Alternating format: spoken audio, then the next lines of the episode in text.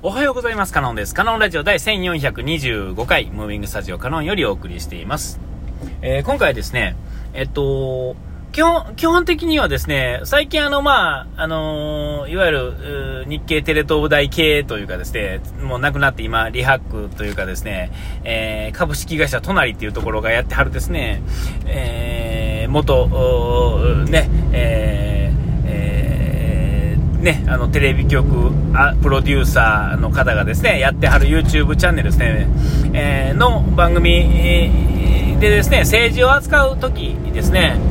えーいろんなまあ政治のまあ裏側というかですね、これ表側なんですが、テレビでは言えないこといっぱいあってですね、そういうのをこう、YouTube とかのおかげでですね、いろんなものを見れるようになったと。えー、偏偏った話を一生懸命みんなしてくれはる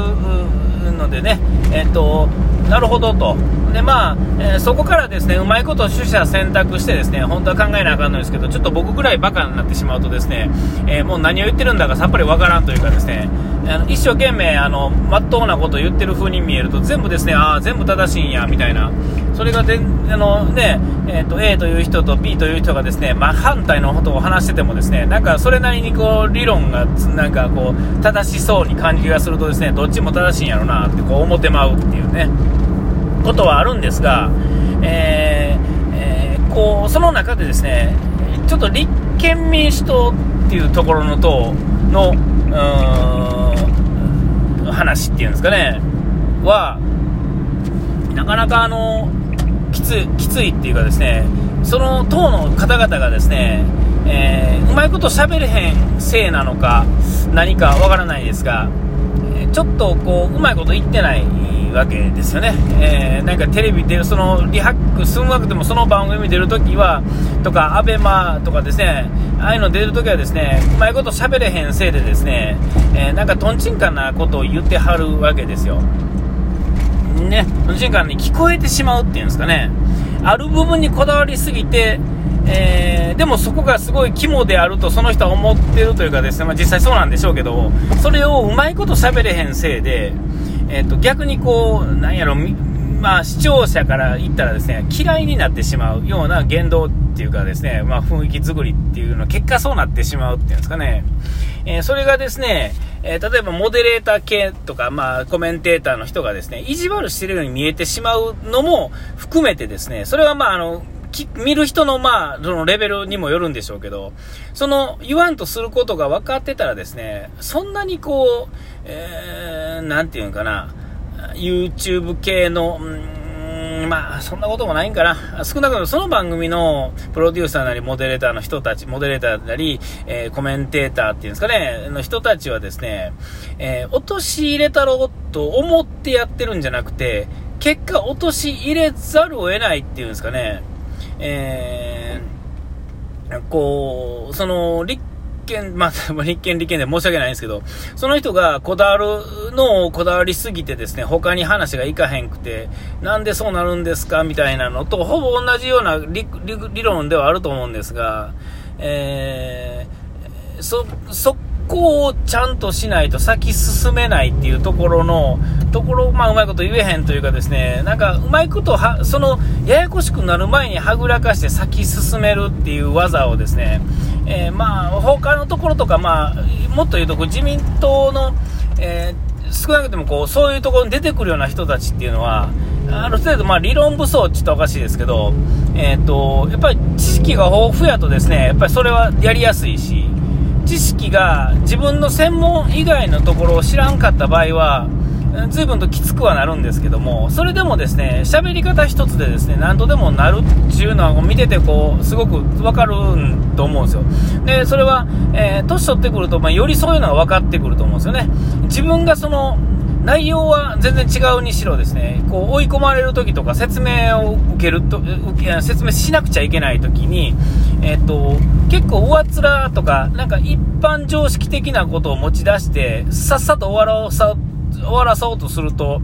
えっと、突っ込まれてですね、えーその前の一言がなければ、もうちょっと流れが良かったのにっていう経験っていうのは、まあ、ある程度年いくとですね、いっぱいしてくると思うんですよね。えーだから、そういうのを徐々に経験していくことにですね、ああ、出始めの一言目とか二言目っていうのはすごい重要なんだな、こう、てか、上げ足を取られやすいからこそ、ある程度こう意味のあることちゃんと言わんと、きついなあっていうことが分かっていてですね、徐々にですね、なんか角の取れたような言い回しになっていって、えっ、ー、と、まあ、要は結論のところでですね、ちゃんと、までいけないと、話としてうまいこといかへんから、最初からきつい言葉は使わないみたいな、まあそういうことになるんだろうと思うんですけども、えっ、ー、と、その中でですね、まあ、立憲に関してはですね、出る人出る人ですね、まともな風に見える人も何もかも含めてですね、大体ちょっと、この、いわゆる表になるような種類の人っていうのは少ないように見えるんですよね。それでも第一党ではあるんです野党第一党っていう意味ではそうなんですけど、どう見てももう次は維新に変わるであろうと。で、維新なんていうのは、まあ、その維新の細かい一人一人っていうのは、どれの人も対してレベルとして一人一人のクオリティっていうのはあれなんでしょうけど、実際問題としてやっぱり立ち位置とそのタレントっていうんですかね、という意味ではですね、えー、まあ、しっかりいるっていうんですかね。ほんで、まあ、その大阪っていうか関西を中心に、いわゆるこの今の流行りですよね。えっと、地方からですね、え、盛り上がっていくっていうのの、もう、いわゆるパイオニア的な状態になってるわけですよね。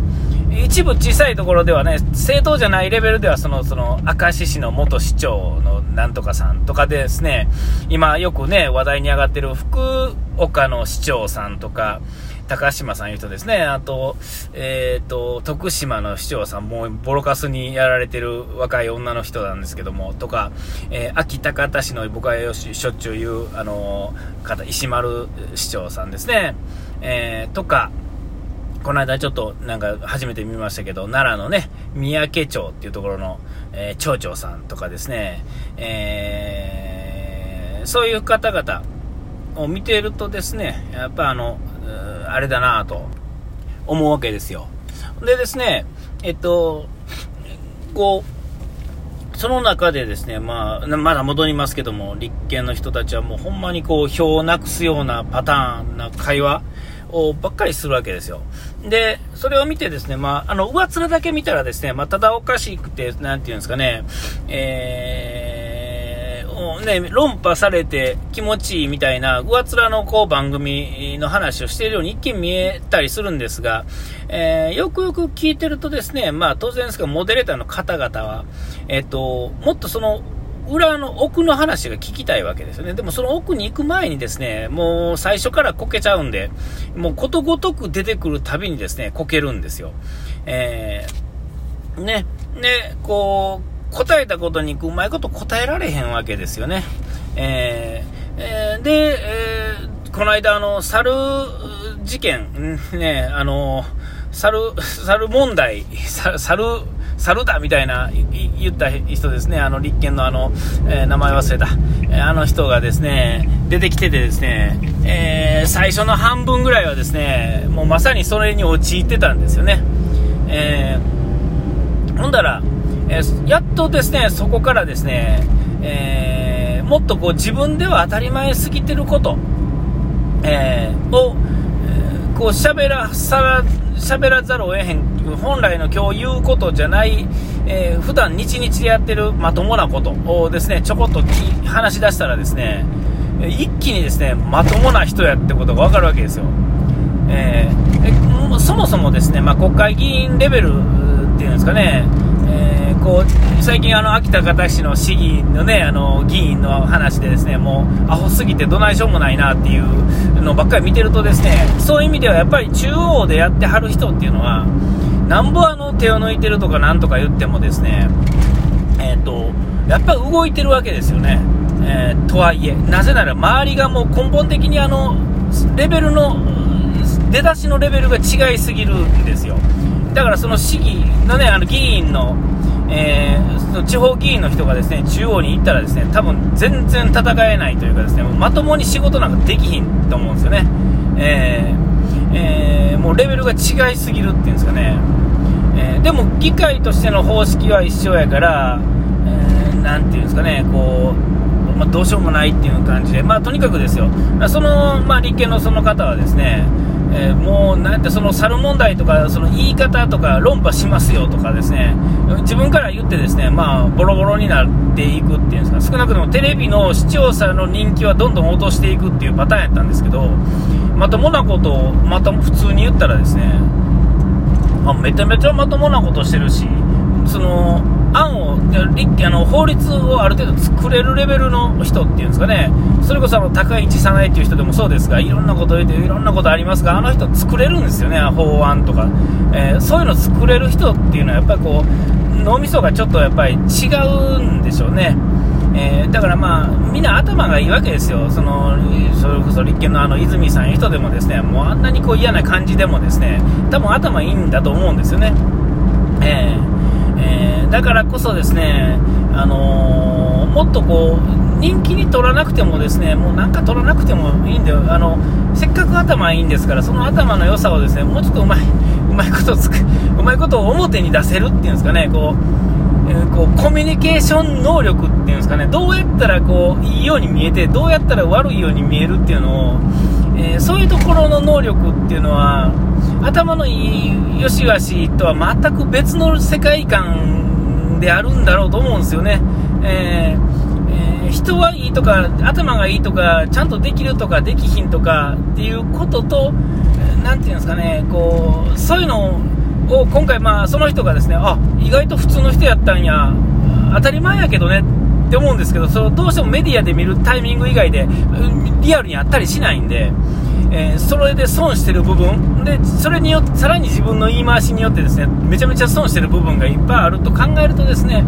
えー、ちょっとまあ立憲の方は好きにならないでしょうけどでもまあそういう人がいるってことは1人でもいるってことが分かるとですねあなんかあちょっとでもこうあこうバランスにはなってるんだなと思うとねあれかなとちょっと思ったって話。でお時間来ました。ここまでの人はカノンでした。うがいて洗い忘れずに。ピース